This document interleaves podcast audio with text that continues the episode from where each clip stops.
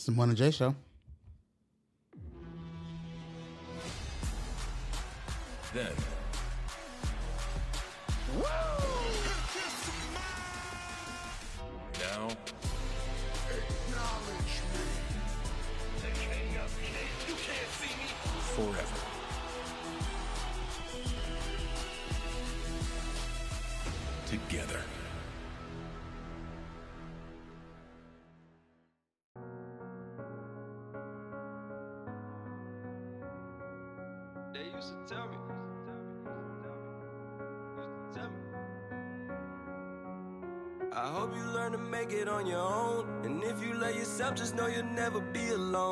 Hope that you get everything you want and that you chose. I hope that it's the realest thing that you ever know. Hope you get the pretty girls that's pretty at everything. Million dollar cribs, having million dollar dreams. And when you get it all, just remember one thing. Remember one thing. That one man could change the world.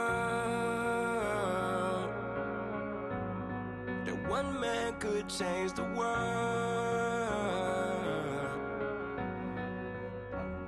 All I, all I wanted was a hundred million dollars and a bad chick. Imagine this a month, some nights it felt like that I had it. Back on the mattress, staring at the ceiling, trying to connect the dots, but it's all making those attachments. I'm talking dreaming so hard, some nights it felt like draft day.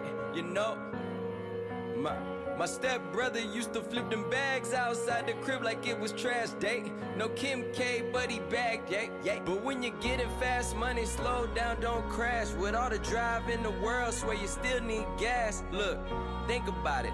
Close your eyes, dream about it, tell your team about it. Go make million dollar schemes about it. Success is on the way, I feel it in the distance. Used to look up at the stars and be like, ain't too much that's different. I be shining, they be shining. Get your one shot, don't you miss it. What you know by waking up every day like you on a mission? And I hope you learn to make it on your own. And if you love yourself, just know you'll never be alone. I hope that you get everything you want and that you chose. I hope and that's the realest thing that you ever know. Hope you get the pretty girls, it's pretty and everything. Million dollar cribs, having million dollar dreams. And when you get it all, just remember one thing. Remember one thing. One man could change the world. One man could change the world.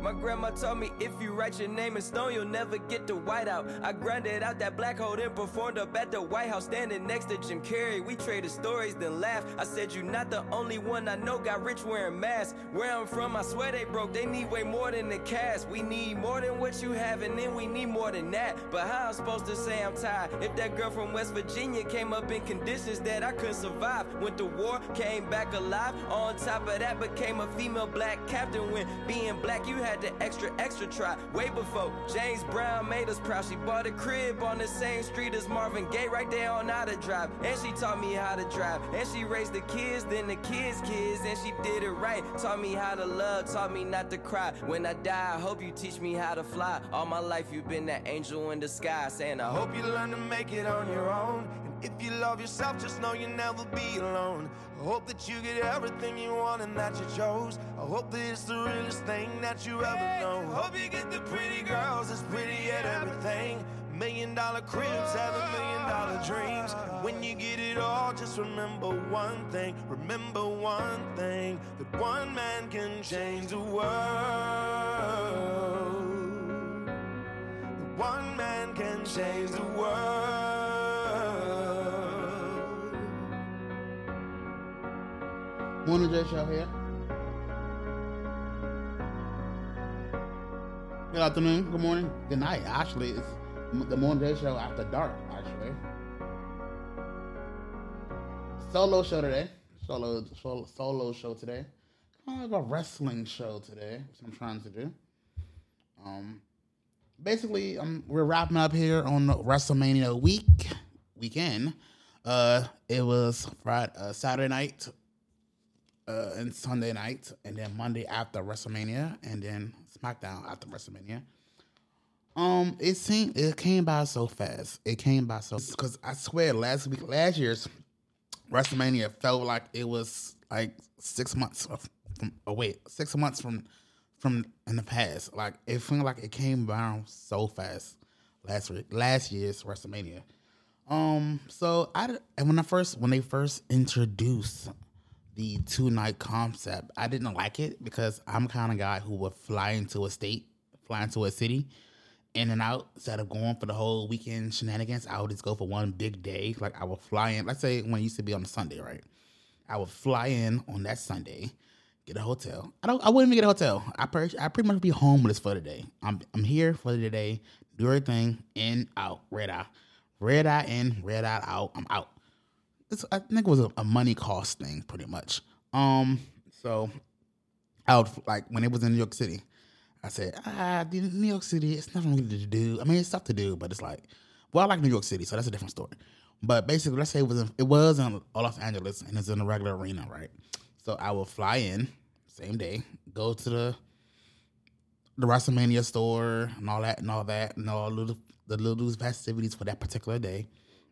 Then for the main show, and then I would skip.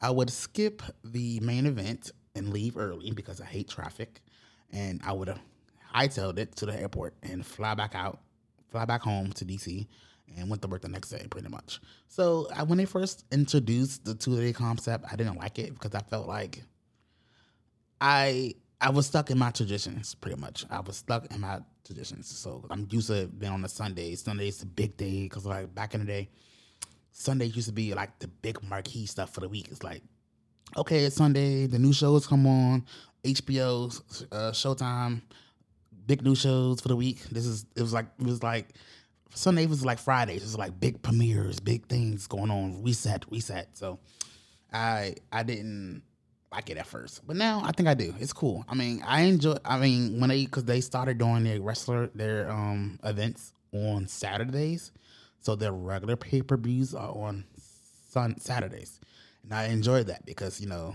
as you get older, you gotta go to work, and then you know you cramming all this stuff in on a Sunday, drinking bars, and then you gotta wake up and go to work, start fresh for Monday for work.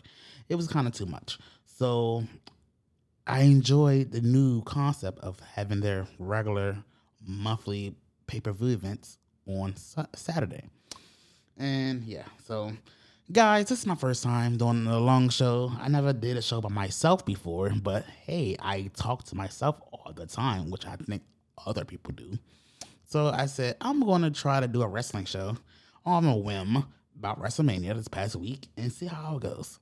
And plus, I'm trying to teach myself how to talk slower to doing the podcast because when I'm getting excited about a topic, I start to talk faster. But see, now I'm by myself, so I'm like, I'm not cramming for the dead air when I'm asking somebody a question or someone's asking me a question. Um, I'm not cramming to get it out and not not have nothing coming out of the speakers on the air. And I try to, I'm just trying to talk slower, pretty much guys this has been a dream of mine of doing a radio show for like 15 years. I've been doing this. I've been obsessed with radio since i was young. Me and my cousin cynthia who does the morning the regular morning j shows in the morning we've been doing podcasts pretty much since its inception. Pretty much because we used to just sit around and talk about stuff what happened during a week in school and stuff like that what's going on in the current events in the world on the couch either at her house or at my house. And back in the day, we used to record our podcast on our um, boombox because on the boombox back in the day, used to have cassette tapes, which I know most people don't these days. The, the Gen Zers don't know what a boombox is or a cassette tape is. So we used to record on a blank tape, and then there's a little speaker at the top, and we used to just talk into it because it's like a little speaker at the top of the uh, boombox, and do our little podcast. And then we used to. Uh, we used to record music off of the radio and then like kind of play it so it all could sink in. If that makes sense. With our little phones, our little our little Nokia phones and everything like that. So we've been doing this since forever, and I've been procrastinating in doing this podcast. I say, oh, 'cause I bought a board. Like let's say two years ago, I bought like a crappy little board off of Amazon like two years ago, and then stuff came out. Stuff I just bought the board right. And then stuff came around, life came around, and I just felt like that board was not sufficient to what I wanted to do. Even though I could have done the show with that board, I could have just bought some mics and some headphones and did the show on that on that board, but I didn't. I still have that board in somebody's basement downstairs right now. So I bought this new board. I seen it on YouTube. I researched it for months. I've researched these videos for months on the technology of this board. It's called a, Rodecaster Pro 2. It got it's cute. It got lights. It's pretty, and it's nice. It's great. I love it. So I did all my research like for months on months on months on end, and I waited for my windfall, and I said I'm going to pull the plug and get this system and do this podcast because I've been meaning to. I, sh- I should be in Hollywood right now, hanging out with Khloe Kardashian, doing her old XM radio show she used to do back in the day, and it's being being myself and living my life. I think this podcast will let me give me gain access to the life that I should have. I should have been born with. That I should have. I think so. So, um, I'm a big fan of wrestling. Um, I think my first ev- I discovered WWE, aka WWF. Um, my uncle passed away. His name was Junior, I think it was, and he had some old VHS. Wow, VHS. Who the who the fuck thought? Um, VHS VHS tapes in his closet. Upon his death, um, we cleaned out his apartment. Me, my mother, and a couple of other family members. So I took those VHSs home, and I looked at them, and it was like I think it was WrestleMania one actually, or maybe three. I'm not sure when the uh, the iconic um, Hulk Hogan going down the uh, ramp. It's a long ramp. He's going down the ramp. He has on the red, the red and yellow, and it's cut off, and he still got, and he still has hair. So I think that's WrestleMania either one or number three. Cause I know I don't think it was outside. I think it was inside. There was this big, big, long entranceway. I have to look that up anyway. No big deal. So I first saw that, and there was wrestling, you know, Andre the Giant and the Undertaker and everything like that. So I got into it like that. Um, and then I watched the newer version of the WWF. You know, the more you know HD, the storytelling, the monsters, the heels, the uh, the faces, and I went to my first event at the uh, MCI Center, which it was called back in those days, and I think it was a house show.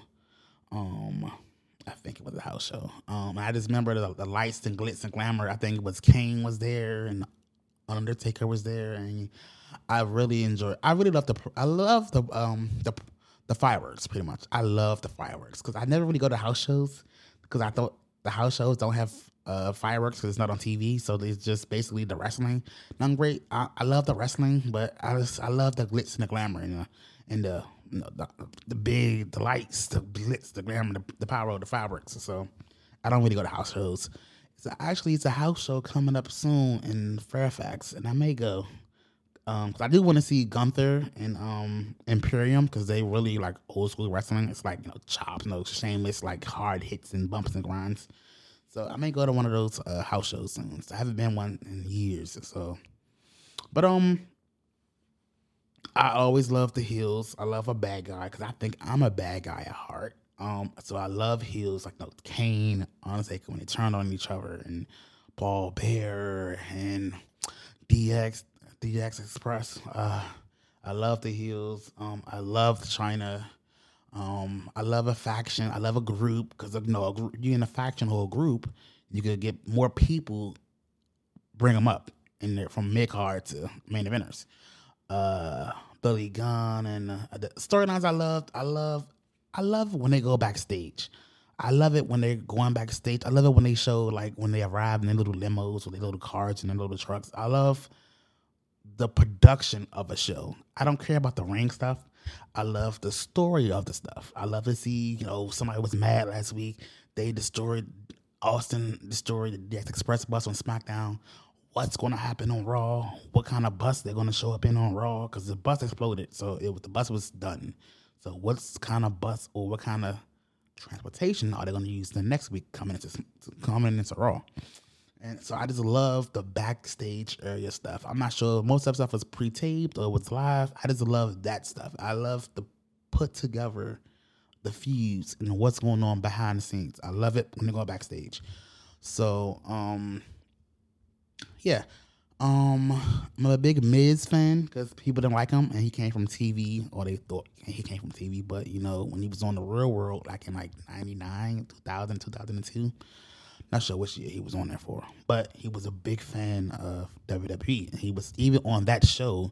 He was saying he's going to be on WWF back in the day, and he actually did. He actually made it, and you know, he first came in, they gave him like shitty jobs, you know, because he was a MTV on TV already exposure guy, so they thought he was just a plebe, a shit bird. So they made him host SmackDown and all that stuff, and he worked his way, earned his dues, got kicked out of the, got kicked out of the locker room a couple times. You know, he had to change somewhere else in the arena. He because he got food on the now deceased.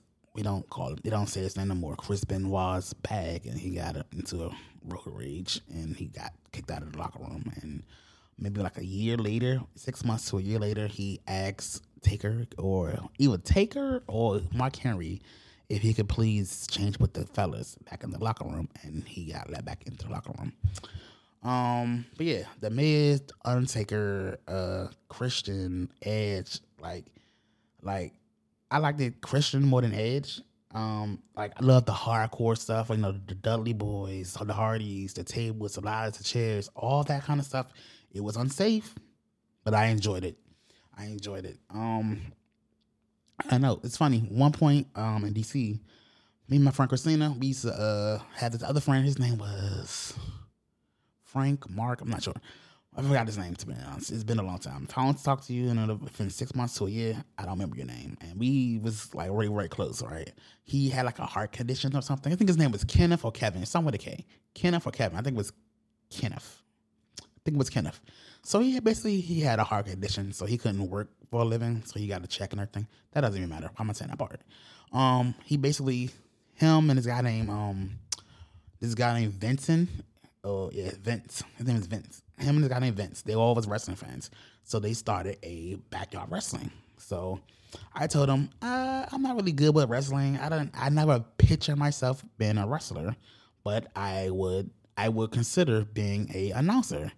And so I think two times, two or three times, we back. I went to their house and they was doing an actual show, and it was really, really good. I don't think it was cameras. Oh, I think it was cameras. He had an actual ring set up and everything, and I had my little blazer on, like I was Jim Ross and a little hat, and I enjoyed it. I really did enjoy it. Of course, I tried to talk more slower than back then, but the concept of it and everything, I really, really enjoyed it. Um, um, I think it went away after a while because we got like fines. I think they got fines or something because you know I guess you can't you're not supposed to do that kind of stuff or something or something.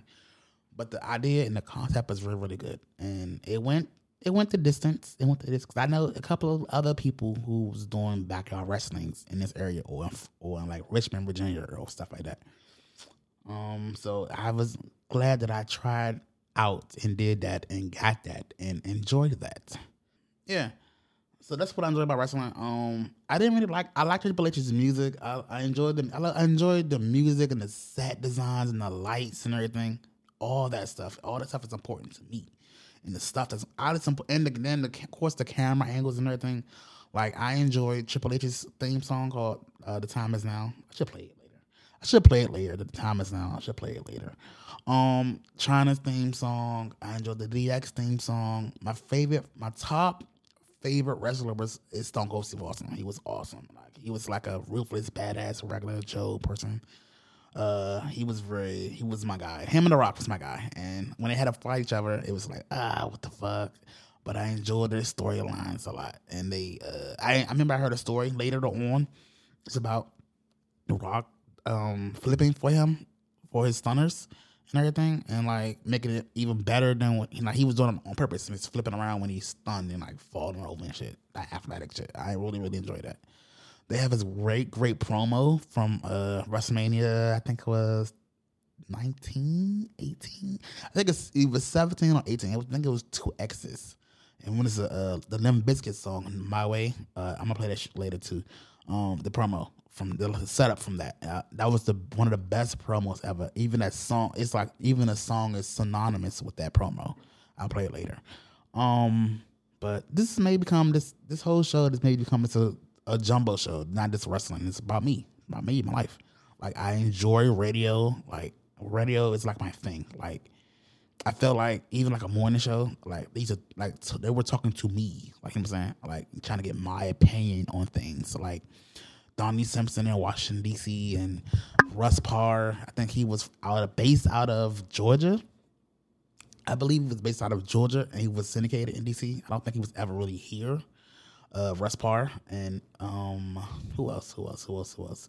Uh, the hot one. Oh, I love the hot one mess. Like they was like a group of white people in uh Rockville, and they used to have like it was no Marquet, the host, Chris Gamble, his host. I mean another host, um, Teapot Tim, their son guy and producer, and two other people was in the studio. I it was on Hot 99 Hot 99.5. I really enjoy it. Listen to it every day. Back in those days, you could do stunts like eat cicadas and spy on the neighbors and the hotel people next door and do little wacky dumb bits and stuff like that. Uh, and Elliot in the morning, um, because there was like a rock station. It's like a DC DC 101. It's a rock station, but they have a talk morning show where they basically play no music all day from like 5:45 to 10 something. They don't play no music. They play like little snippets of music, but no music at all. They just talk, like talk radio, old fashioned talk radio. Um, he's he's from Texas, and he's he's been all over the place, and he's been here for about 10, 15 years. Um, I, I, a lot of people don't like him, or in the world radio community, I guess, because I listen to also listen to the junkies, the sports junkies on 106.7 The Fan, or used to be WJFK back in the day, and the junkies and Elliot, Elliot Segal, they was they worked they worked on the same time frame, which is five thirty to ten, the same time slot. So they were rivals. And I also I like Big O and Dukes, who are no longer a brand anymore, sadly. Still don't know why they broke up, but hey, we, I figure that out one of these days. But Chad Dukes was a listener of the Sports Junkies, an intern on the Sports Junkies, so that court made friction for Elliot because I remember uh, Chad did like a call in to DC 101, and I guess he basically the bit is to get on the host's nerves or something, or get a reaction, or just to say on their airways that the Sports Junkies is better than the current show you're listening to. But I love all those things. You know, I don't have no, I don't have no, um, I don't have no gripes with nobody. So I like to listen to every show that I want. I listen to what I want to listen to. I don't care about what the masses do what everybody do. I'm like, oh, you like these guys? You met these guys, so you can't listen to these guys. I listen to all those shows.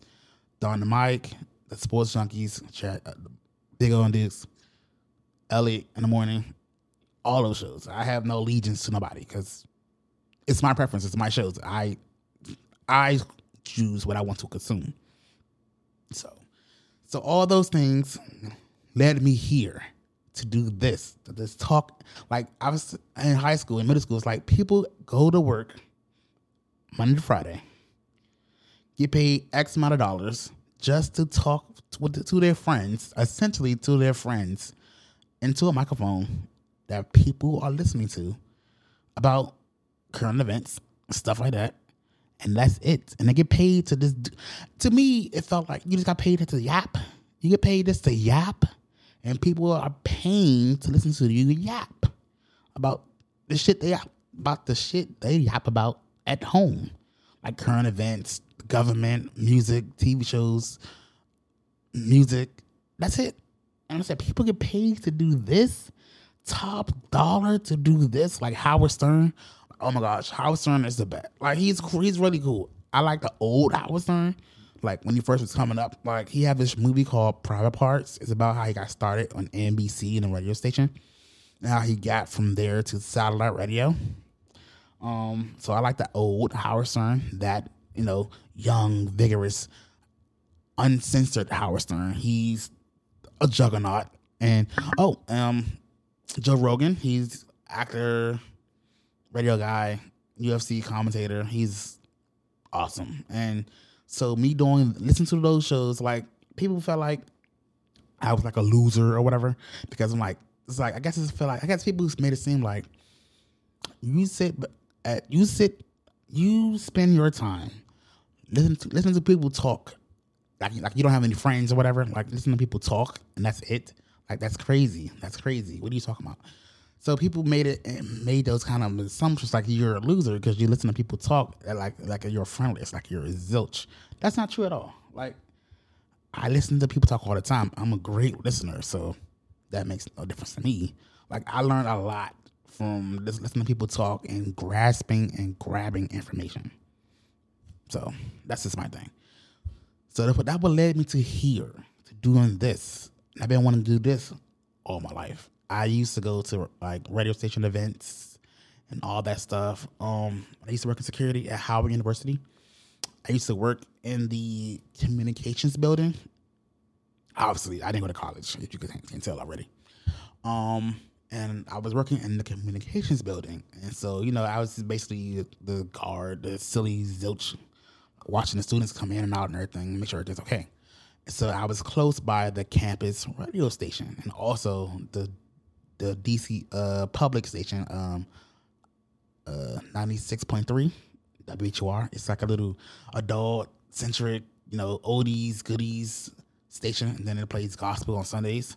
So I was I befriended the people who were working in the in the college station, and I actually have a picture of me just basically being on the board or running the board, even though I, wasn't supposed to. I was working for security, and I I was on the segment of the show, and you know I talked on the show. It was somebody people was calling. It was it was amazing. Like I think people didn't realize how much I knew about this stuff and how excited I was just to be in a room that could broadcast to so many people at the same time. It was amazing. I'm gonna post that picture on my on our Twitter. I'm gonna post that picture on our Twitter later tonight.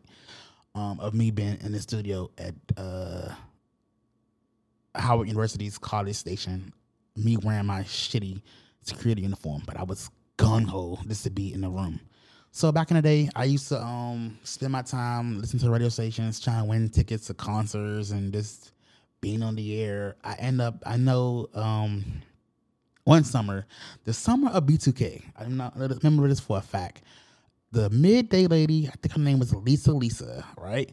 And I used to, I was trying to, you know, you try to, you try to, you need to have landlines, right? And I used to try to call in to win tickets. I don't really care about the tickets. I don't. I just wanted to talk on the air and record it. That's all I wanted. And I remember back in the day when you used to call into a radio station, used to have like used to call. It sounded like that was like far away. Like used to be like this little like. Like a little far away, like you on a chat line or something. It was it was so weird and it was so iconic. And it was like, uh, uh, 99.5, who's this? And it was that simple. That was it. That was it. It was it, it was amazing. So I guess she noticed that I kept calling in or she kept recognizing my voice for a couple of months or something like that. So basically became friends. I got her desk number for the the radio station. And basically she I had to agree to read like 10 books in like a week or 10 books in a month. And she would basically help me get a an internship or this or get a tour of the station. It was something along those lines. I don't remember, but we had a little partnership pretty much, and I don't remember. I don't remember how it ended, but I did get that tour of that particular radio station, and it was awesome. Um, my mom took me, I think. Um, cause I think that's the same summer when I went to the police uh, the police academy for summer school for boys in our neighborhood. Um, and I remember one time I almost won some tickets to like a like a Jingle Ball Fest on 99.5. And I you know how you get through on a on the radio station and then you're they want you to answer that question real fast. I think because I was laying down, it was late at night, my words didn't come out clearly, so I lost and had to go to they had to go to the next caller because they didn't it didn't sound correct. But I was laying down, and maybe my fat ass neck made me fuck up my uh the answer to the question. I said I knew the answer to the question. I've been listening to this radio station all day. What are you talking about? But I lost. I never won it, so that's cool. And later in life, I went to DC 101 Studios to get my to get my ear pierced for a contest or something. I'm not sure what they was giving out, but you know, I took the metro up there to Twinbrook. Um, and I went into the the radio station and I, you know, I did my little thing. I'm surprised we wasn't on the air. We didn't get we didn't get to go on the air. Or not everybody didn't get to go on the air. So I got my ear pierced by them and I got a t-shirt and that was pretty much it. And I think also in those around those same couple years, I also took a tour of the Hot 99.5 um, studios. It's funny, okay, how this stuff is built. These studios are owned by like two or three different companies, and all these uh, stations are in a like an office building, and there's multiple stations like country, rap, talk, all that stuff. It's all in one building, and it's just you know, all this commis- commis- commiserate in one building. It's crazy. So I toured the uh, Hot 99.5 studios one day, um, and I met the morning show. And on that time, that was the Kane show that was there. But Kane was on vacation, so I just met his co-host, which is the lady, I forgot her name, and the interns and all the other people that's normally on their show. And you know, it was cool. I think I asked him during that time. I asked him about certain bits that was going on in the air, or, and what was real, what was fake, you know, that kind of stuff. I just love this stuff. I love this. I love this like kayfabe, uh, persona non grata kind of a business of just storytelling, pretty much. Essentially, people just on the radio talking about their kids and their lives and current events and music and news, and they're just chilling with their friends. That's essentially what it is on the radio. So. Anyways, I kind of got sidetracked. Um, this wasn't a wrestling show, but of course, when you on the mic, you talk about any and everything. So, also, I'm going to review this movie called A Million One. Uh, Teyana Taylor, if you don't know, she played. She's the actress. She used to be a dancer or a singer. She played in the old Madea movie. I think uh, the made it uh, Tyler Perry's Big Family Reunion or Big Family House or some shit. Um, so she went from that doing that little Byron ghetto role, and now she's doing the leading role of this movie called A Thousand and One. Basically, it's about a girl in Harlem, and she lost her son to the foster care system or the system, and she sees her son like on the streets, and she talks to him, and there's no checkup on him, and then he ends up getting hurt at the foster family or whatever or the shelter and so he was in the hospital, and the friends tell the girl, and she go gets him, and then she pretty much takes him from the system, the government, and start raising him on her own. So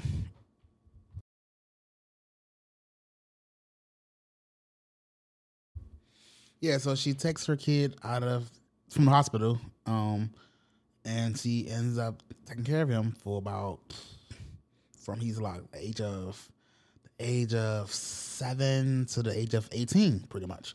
Uh, she he you know he he he's kind of he, he don't talk that much. Um, you know, she said, "Do you trust me? Do you trust me? Do you touch me? Do you trust me?" You know, you know he she he she is showing him Harlem where she grew up and everything, and basically that she will never leave him again. She's sorry, blah blah blah.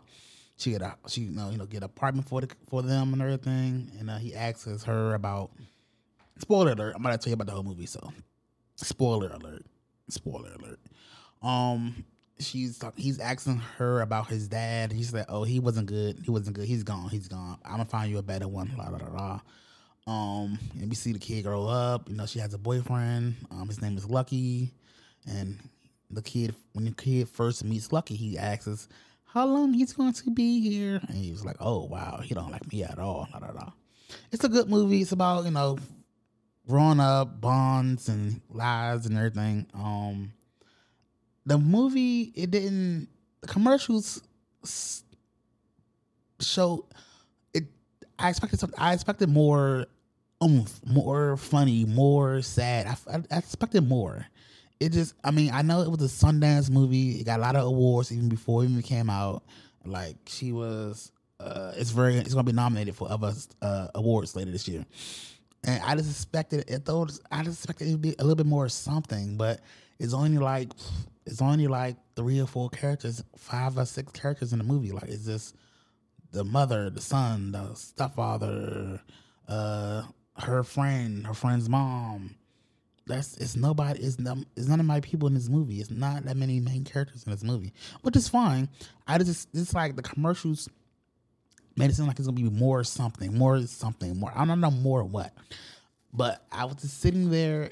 When I was sitting there watching the movie, it was just silence. It was just you know a couple of laughs, couple of laughs, a couple of laughs. You know, but mostly it was just we were just watching the movie in silence. It was just this is the movie.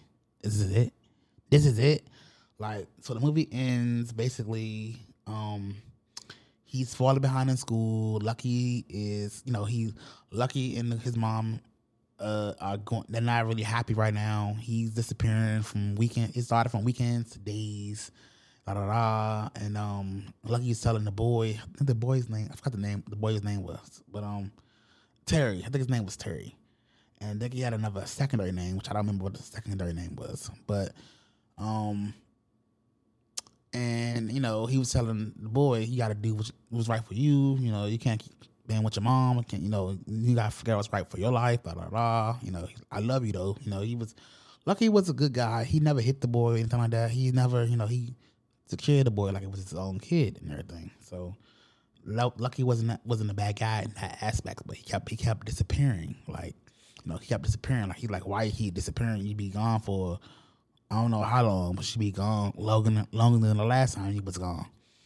Um, so at the end of the movie, we end up finding out that oh, the apartment building it starts crumbling down. You know, it's a cheap three hundred dollar apartment building.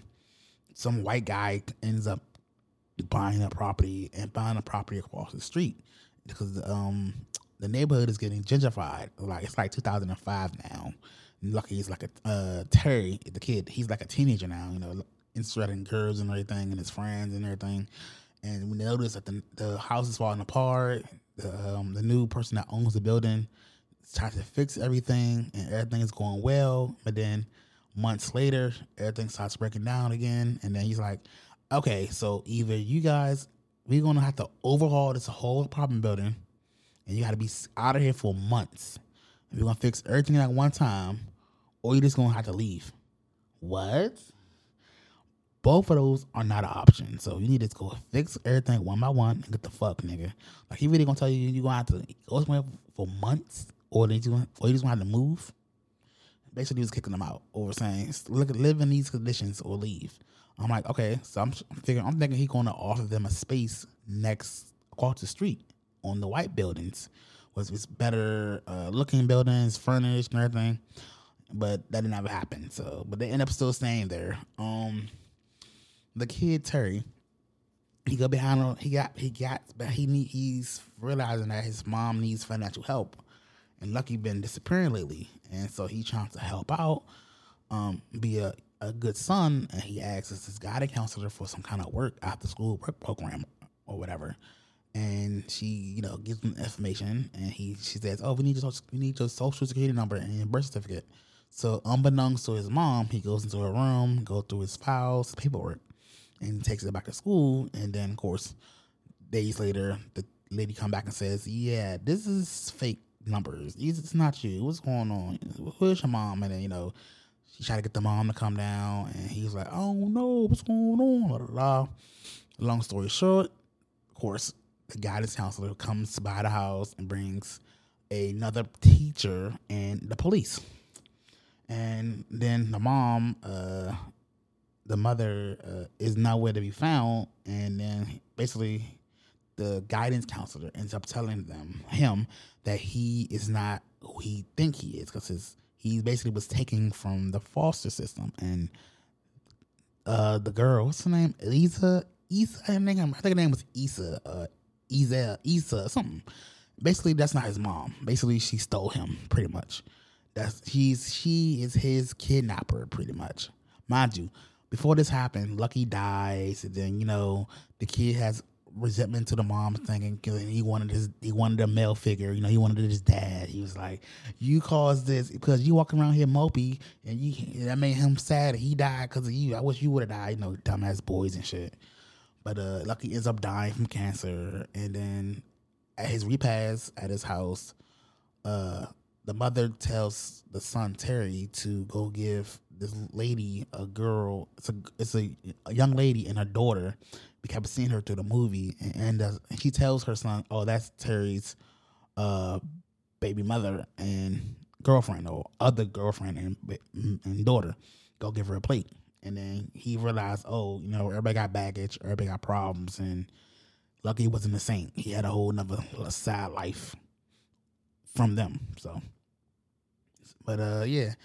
So he finds out that that is not his mom, and she's his kidnapper essentially, and da da da.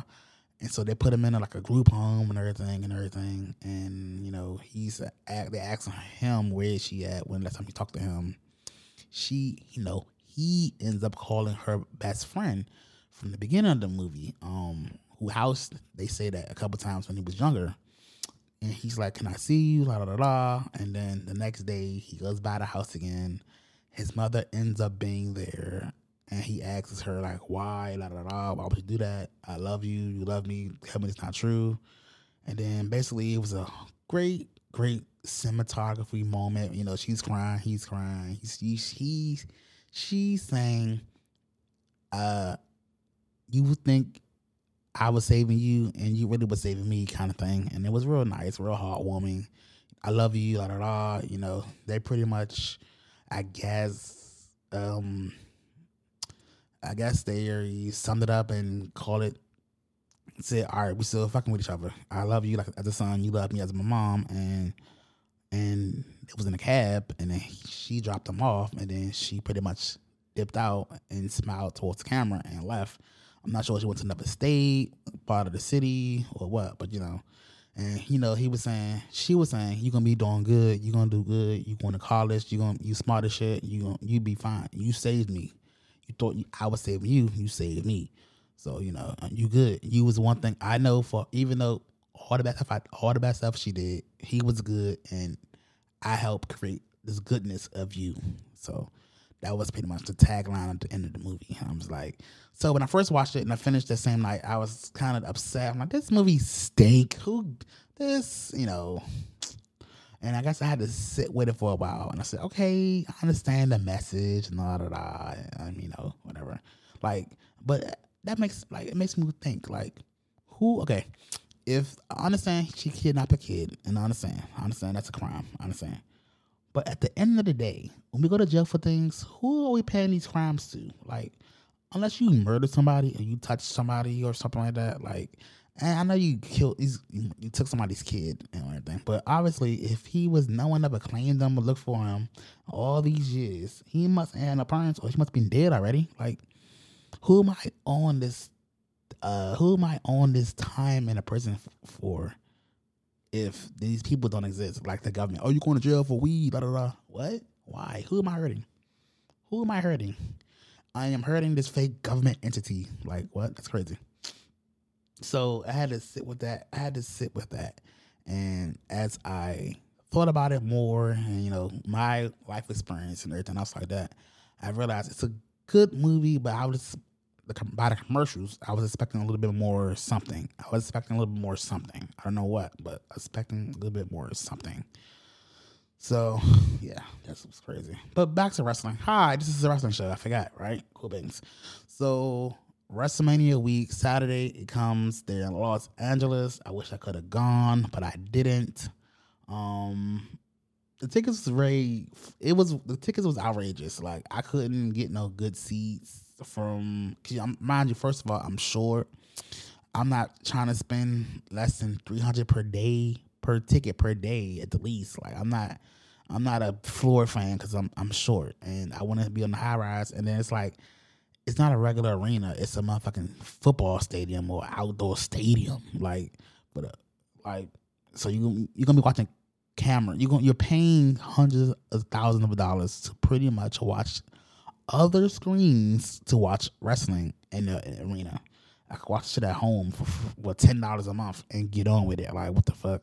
So that's partially why I don't go to these events because they're in bigger arenas and you pretty much are watching this show on big ass screens than in person because you're either short or you're too far away from the ring to see what's the fuck is going on. But um, LA, I've been LA like twice. Uh, I enjoy my time in LA. I've been there twice. I love LA. It's kind of it felt like time has slowed down there a little bit. Um, I did some, you know, beach stuff. I went to the um saw whale watchings in LA, so a couple of other things. I'm very adventurous. When I go out of town, I'm very adventurous. But back to WrestleMania Night One. The biggest cards, the biggest matches on the card, matches on the card, what I enjoyed was the Gunther versus Sheamus versus Drew McIntyre match. I love all three of these competitors. They all they all hit hard in the ring, like legit hit hard on the ring. Um, this is was my five star match, and surprisingly, Dave Meltzer gave it a five star match because it was really entertaining. It was it had some great storytelling, sadness. It was all in the above. It was a great. It was a great. It was a great match. Gunther is a fucking beast. He's a he's an animal, and I'm like, I don't understand why people in British or London or whatever they don't never wear kneecaps. I mean, they don't wear um they don't wear knee braces or whatever or kneecaps. They don't cover their knees. I noticed that. Like, I think at one point during William Regal's career, he didn't wear uh knee protection either. I know some once during the last uh Cody Rhodes run when he was like dashing Cody Rhodes at one point, he didn't wear no knee braces either. I'm like, it's weird to see these niggas wrestling with their knees exposed to me. Um, so that match was probably about 12 minutes, uh, a couple of good hard hits. Uh, I I love it. I love it. The chops, the chops, and the crowd the participation. That was a great match. It was big guys, thick guys, no half flyers. It was a good match. Um, I'm a big Sheamus fan. I like Sheamus. I'm a big. I like all them all. I love Drew McIntyre. I just hate his music. I don't hate his music. I like his old music better though. But Gunther ended up winning uh, clean for the IC title, and he's really putting big prestigiousness on uh, that title. Him and the Miz really bringing back the Intercontinental Championship, and it's, it's funny. He's been holding he been holding that championship for a while, and he has yet still have not wrestled um, Roman. Because normally, if you're the IC the IC champion, you're supposed to be like next in line to wrestle the champion because that's the that's the tiers. It's the world championship. It's then it's the IC or Intercontinental Championship. Then it's another mid card championship and all that and so on and so forth. But they have never have yet to fight each other. It's crazy. And it's funny. Gunther was doing an interview I seen on TikTok on YouTube, and he he don't talk the way he talks on TV. Like he's no, it's a regular talking person. I guess he pushes his accent on the TV show. I guess pretty much. Pretty much. So that was my match of the night. Uh, I enjoyed that match. I watched, I rewatched that match at least twice. I love the entrances and all that stuff, and the the entrance of Gunther and Imperium. It was great. I love it. Um, my next match that I love was the tag team match with the Usos versus Sami Zayn and Kevin Owens. I love everybody in this match. I'm a Bloodline fan. I love heels. I enjoy Kevin Owens and I, and I love Sami Zayn from the Indies. Um, I've seen them all over the world, New York City, uh, ROH, PWG. I am a fan of wrestling. I've seen them all. I have the DVDs. I I love everybody in this match, and I'm glad everybody in this match is still at working at WWE, still getting a check for their children. Um, I enjoy the storyline, and I enjoy the crowd participation in this match. Um, the baby faces won, Kevin Owens and Sami Zayn. So that ended, well, not ended the storyline, but it's still going to continue. Uh, of them going against the, the Bloodline. Uh, they won the championships, the tag team, the undisputed uh, titles uh, this past Sunday, Saturday, Saturday that is. Um, what other match did I enjoy on this card? I'm not even sure. I need to look it up right quick. Um, so our next match was Rhea Ripley versus Charlotte Flair. I don't know what. Char- oh, let me play that music right now. I don't know what Charlotte Flair did with her with her, with face surgeries. She looks so horrible now. I don't know what she did with her honeymoon or vacation or whatever, but it looks horrible to me. But Rhea Ripley, I love her. I loved her since she's in NXT. She's a heel. She's part of the Judgment Day. Uh, I love that theme music. I play it almost tw- 20 times a day. It's just so rock and it's so instruments and everything like that. So, Rhea Ripley whooped fucking uh, Charlotte Flair's ass. I think they kind of botched a little bit. She kind of fucked up her leg a little bit uh, on Charlotte Flair. But, um, uh, that was a great match too. Like, I say about four stars. I don't. I normally don't watch the women's matches because they don't entertain me that much unless it's a good storyline. But uh, I really enjoy. I really enjoy Rhea Ripley's character. Like her character is what, and then the the uh, they was doing like spray paint. Like Dom was doing spray painting at the Fan Act show with the um, WWE store on his, of his father. Um, he spray painted his dad's picture on the wall at the WWE shop store, and then and uh, Rhea Ripley she holds a, the uh, same toy of Dom when he was like a child during the during the Rey Mysterio versus uh, Eddie Guerrero uh, era back in the uh, Attitude era. It just a it's just a consistency in the concept and the continued storytelling with the little neon stuff. I really really enjoy it. Mind you, these people are, who are wrestlers now, they watched it when they was younger, so they remember him and uh, Rey fighting for his custody. Uh, him and Eddie, Uncle Uncle Uncle, Uncle Eddie. So, um, so that was a good match. Uh, I'm glad that the title's off of um, Charlotte Flair. That was a match like two years in the making because they have a whole rivalry from like two years ago, and then she got injured and she went on vacation. So that's good. I enjoy that match. I love I love Rhea Ripley, and then like it's crazy like how she's how she looks regularly without her makeup on. She's even still hot. Like she's hot. Like I date her. She's from Australia. Like she's cool. I want to hang out with her. Cool things. Next match versus uh Dom Dominic Mysterio versus Rey Mysterio. Um, I love the feud. I love where it's going. I love heels, so I love Dom, and I love the prison aspect of the show. The prison aspect of his character now, and his entrance. He had the best entrance uh this uh, night uh night one on Saturday night. He had the best entrance, the best entrance. Um. So, um. I don't know where they're going to go now with this storyline. Um, but I'm I'm ready. I'm still listen, I'm still watching. So um, I am. I'm waiting. I don't know. He's gonna rip his mask. He's gonna retire him. He's gonna injure him. He's gonna leave. I don't know what more they could do, or maybe he's gonna rip off his mask when he last his last last match before he leave, or do some blood or anything. But this this WrestleMania felt like it was it was no it was no it was no intensity in this. Like nobody broke character or cursed nobody on a TV or no one didn't insult nobody, no kayfabe kind of things. Like you know when John Cena and The Rock was going at each other, you couldn't tell if it was real or was fake. I like I like that kind of stuff. And this year it just seemed like it was a breeze. It just went through like a train.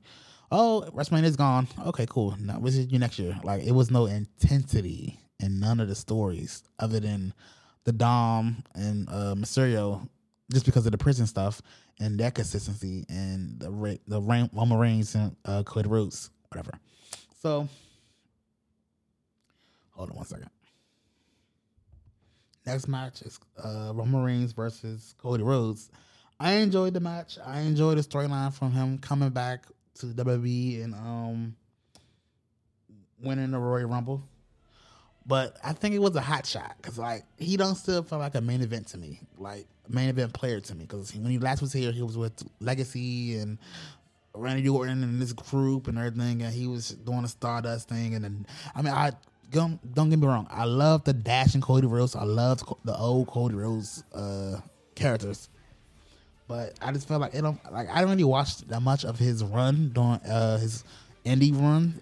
He went to uh, PWG, uh, All Elite Wrestling, and everybody everywhere else. I don't really watch all of it. I just watched certain matches on uh, AEW where he smashed the throne for Triple H and all that stuff. But he didn't really feel to me like I just wish I don't like the suits thing. Like he's on like it's not like he's doing the old school Vince McMahon thing. Like he when you're in the main event status, you got to be like a suit wearing ass motherfucker. Like I don't like that. I don't know.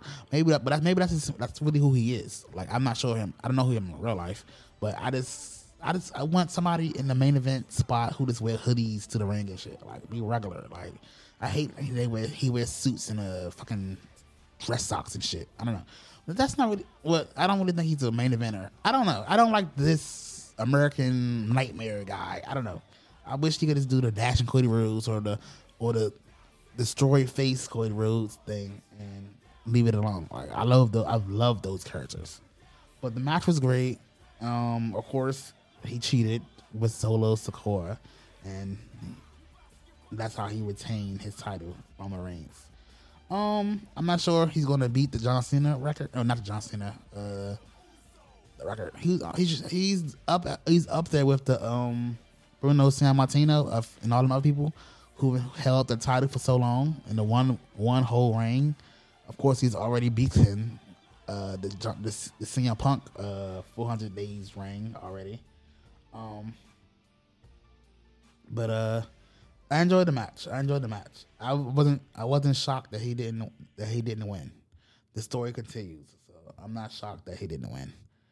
Um, I'm I can't wait to see where they go from here. Like, cause on Monday night, and even on Monday night, like I enjoy. Oh wait, I'm sorry. I enjoyed the press conference after WrestleMania on both nights. I enjoyed the because on first night it was, was it was brought to you by Snickers, and uh Johnson uh Kevin Owens kept eating the Snickers really slowly. It was a very hilarious. If you watch it on YouTube or whatever, he was eating the Snickers and he kind of tried to eat it really slowly and really so you don't pick it up on the mic. It was hilarious. Um, and on night two, WrestleMania uh, press conference, it was good. I enjoyed, you know, Paul Heyman and uh, Roman Reigns on the mic and everything. And then, you know, this guy named, uh, I think his name is Kevin Nichols or some reporter who reports pretty much Twitter shit, Twitter bullshit, pretty much. He brought up the sale of he brought up the sale of WWE was being sold to uh, the parent company of the UFC. And so, you know, Paul Heyman was like, he has a big issue of starting stuff at press conferences because he did a, this same guy made he was part of some mess in AEW a couple weeks months ago with CM Punk and he was the catalyst of making some stuff going on with uh, CM Punk and the Bucks and people behind the scenes at AEW. Um, so you know, Roman Reigns played it off nice. Oh, I was beating your favorite. I have nothing to do with that, but I don't know nothing about that. But I'm sure they're glad. I'm sure they're glad to have me. And then he's like, so he was. Then he was like, so you wasted your question. And then uh he uh he got up off. He got up and left. I'm gonna find a clip and play for it. Play for you guys. Hold on a second. Out of the kindness of my heart, one more. You are a generous tribal chief. I, you know, it is. It's my day. You know what I mean? Uh, thank you very much. Congratulations, uh, Roman, on your victory. Uh, Nick Hausman, House of Wrestling. Uh, question for both of you. Huge news broke this afternoon from CNBC. It sounds like there could be a big change in ownership for WWE, uh, maybe as early as tomorrow. Uh, what are your reactions to reports that WWE could be acquired by Endeavor, potentially merge with UFC, and of course, Paul, we already saw you getting into it with uh, Conor McGregor over on Twitter. Thank you.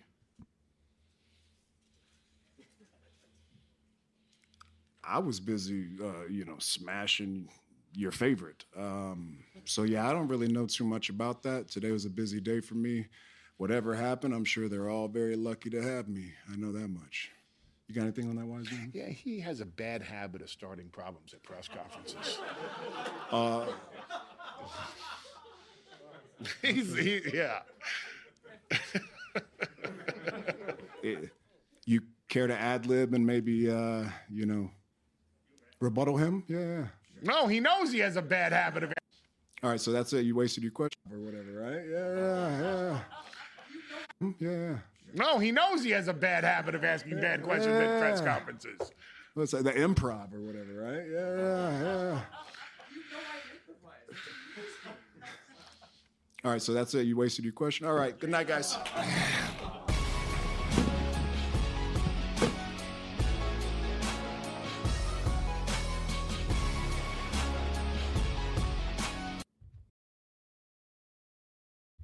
So that was a clip from WrestleMania Night 2's press conference with Roman Reigns and Paul Heyman and the other press junket.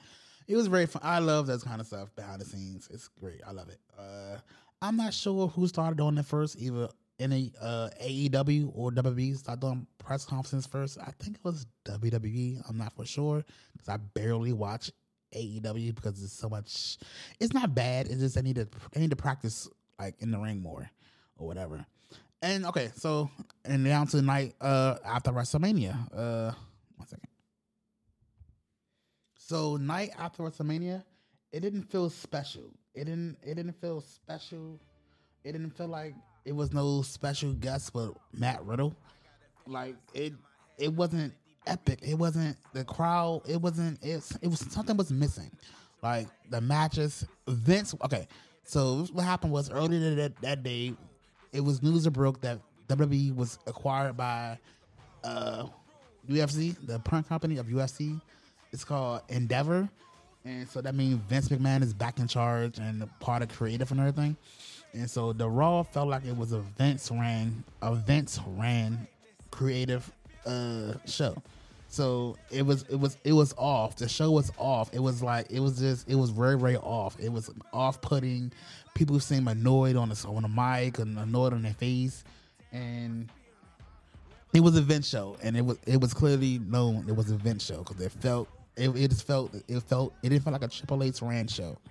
It it it really did, and it was no beach balls. It was the crowd wasn't there. I think the the announcement of the sale was cool, but the also the announcement of Vince McMahon being back in charge and being part of creative was not received well because the show stink. It it didn't feel special. It didn't feel special at all. Like I, it it stunk. The show, it stunk. The show stunk. I have to say, and it was only one. It was not that much even wrestling on that show. It was mostly all promos and shit and and packages of WrestleMania from last night. And only thing, the only person that came back last night was Matt Riddle, I believe. That was it. Not, not saying Matt Riddle is not not a good guy or not good or anything.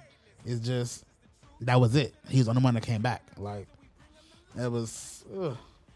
but later night, later on Friday night SmackDown this past week, um, Triple H came out there and he said that they are going to do a WWE draft in a couple of weeks. Um, and it's he's it sounded like he was trying to to convey to us that he's back in charge of creative on his own, and he's we're good to go. He's in, he's in good hands, and Vince don't have no say and control over creative because he's even on the interview uh, Monday morning he was saying he's not a part of creative only at the not at the wheeze of it but at the top of it like the final say so of it and he wasn't even there on Friday night on SmackDown and it felt like it was a Triple H ran show so um so that's what's happening that's good it's in good hands then is in good hands since Triple H is really back on creative and everything. I heard they're having a hiring freeze right now, which is fine until they get everything gets sped away with the uh with the new company. It probably won't be in effect until like next year or whatever. But um, so SmackDown was good. Um, Roman wasn't on that day. He wasn't on the show that night. Uh, Gunther versus uh Gunther. It was Gunther versus so the only match I really enjoyed that night was Imperium versus the Brawling the Brawling Brutes. Uh, they had a, a six man tag match, and I also enjoyed the in the Judgment Day uh, promo in the Judgment Day match with uh, Rey Mysterio and uh, the Latinos World Order group. Um, those were only the only memorable things of the show, but it felt like it was a wrestling show. It was a Triple H led show, and I'm loving the heat that Dom is getting from the crowd. Like he's getting massive, massive heat. So I'm I'm glad he's getting that because he, you know, when he first came out, he was working with Mysterio, and he was uh, a face at that time. He was he was too smiley, showing his dumb teeth. Uh, he he had no facial hair, but on his like little like mustache under his under his nose and under his chin. So I was like, he needs some more hair or something because he don't look tough. He don't look. He look like a baby in the face and shit. But this new heel run he been doing with him and Edge and the, the Judgment Day and Rhea Ripley, I love it. I love it. I love the music, the theme song, the purpleness. I love it all. Um, I thought originally I thought it was going to be it used to be Edge used to be the head of the Judgment Day, and then he got screwed over, and then uh, Finn Balor is the head of um Judgment Day. I really thought they were going to let um AJ Styles be the uh to run Judgment Day, but I guess they did rehire his little brothers from the uh the brothers of his other crew from Japan, so I guess they don't need AJ Styles to uh, run this group. Uh, I'm loving what they're doing with the group. I love the music. I love the consistency with the storyline and behind the scenes and the and the freebies online, YouTube, the uh, the internet content. I love it. Um, and then of course Sami Zayn was versus Jey Uso as the uh, final match of the night. Uh, of course, Solo got involved in the match again, and Jey won the match and got beat up by the Bloodline. So we know what's to come from that.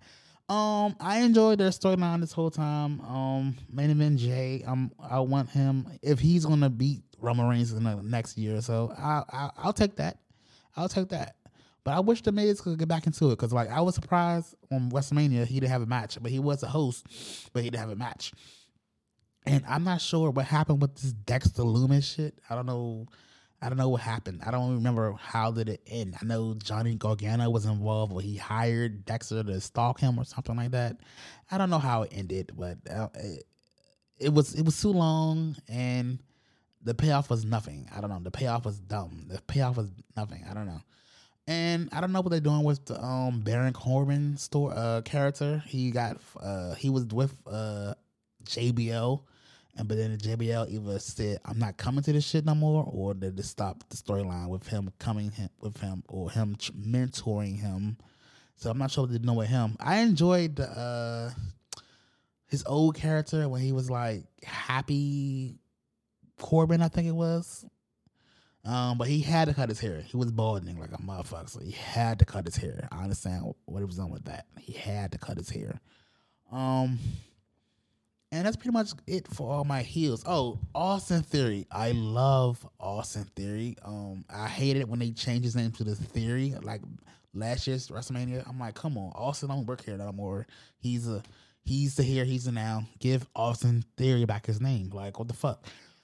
Um, I love Austin Theory. I don't know why. I don't know why, uh, but I love like I like. Love Austin Theory though. Um, he's he's he's my guy. Like he's cute. Like I like him. Like I like him like sexually. I don't know why, but I do.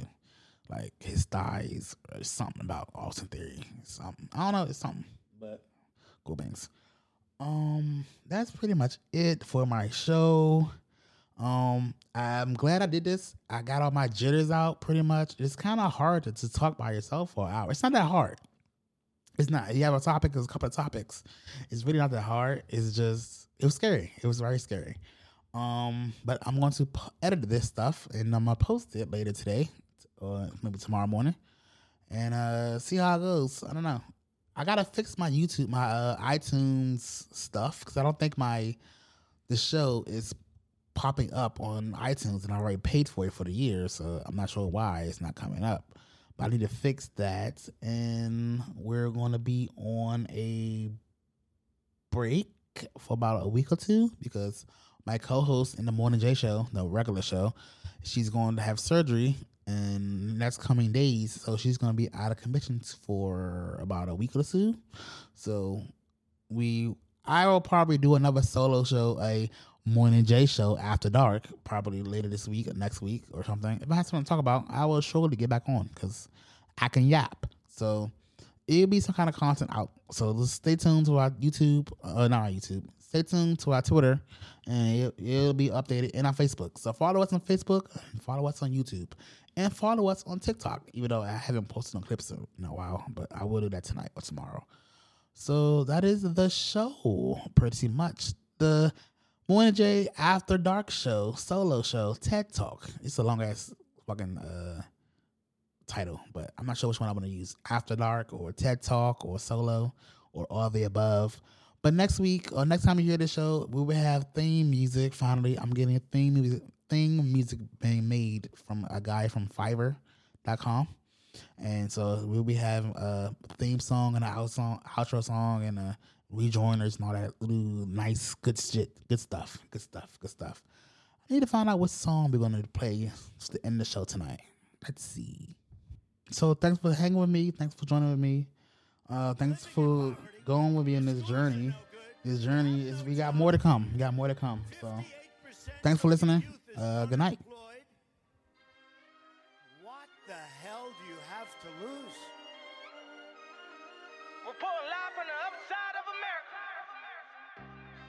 Mama let me sip the 40. I was just a shorty. Then I started spitting garlic, and they said record me. I feel like this was for me. This, this my story. Yeah, uh, jump out the porch, uh. I got a porch, no take it back. I'm on the block with the killers and holding my own, of course. Yeah. I see my mom and dad separate, ain't talking divorce. Said daddy was living by the fire and he died by the torch. I'm where that is. We like the baby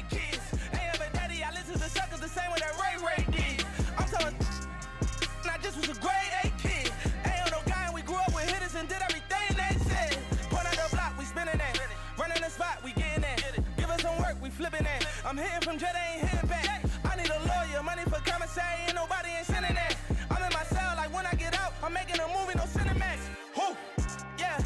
Back home and I'm fresh on bail. Phone chirping, it was next to tell. Block popping, it was extra sell. Big dog, they ain't showing remorse. I was begging just to catch a cell. Same block, we was going to war. I was praying I ain't catch a shell. Hey, ooh, we ain't starving for a thousand nights. Living like we trying to die tonight.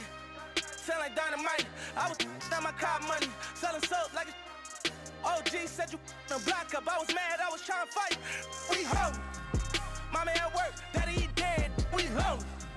Stomach growling like an AMG, going to bed. We home. Know me, all my friends are dead. We home. Reporting live from the other side of America. Reporting live from the other side. Same corner where my brothers died. Living like we ain't got care.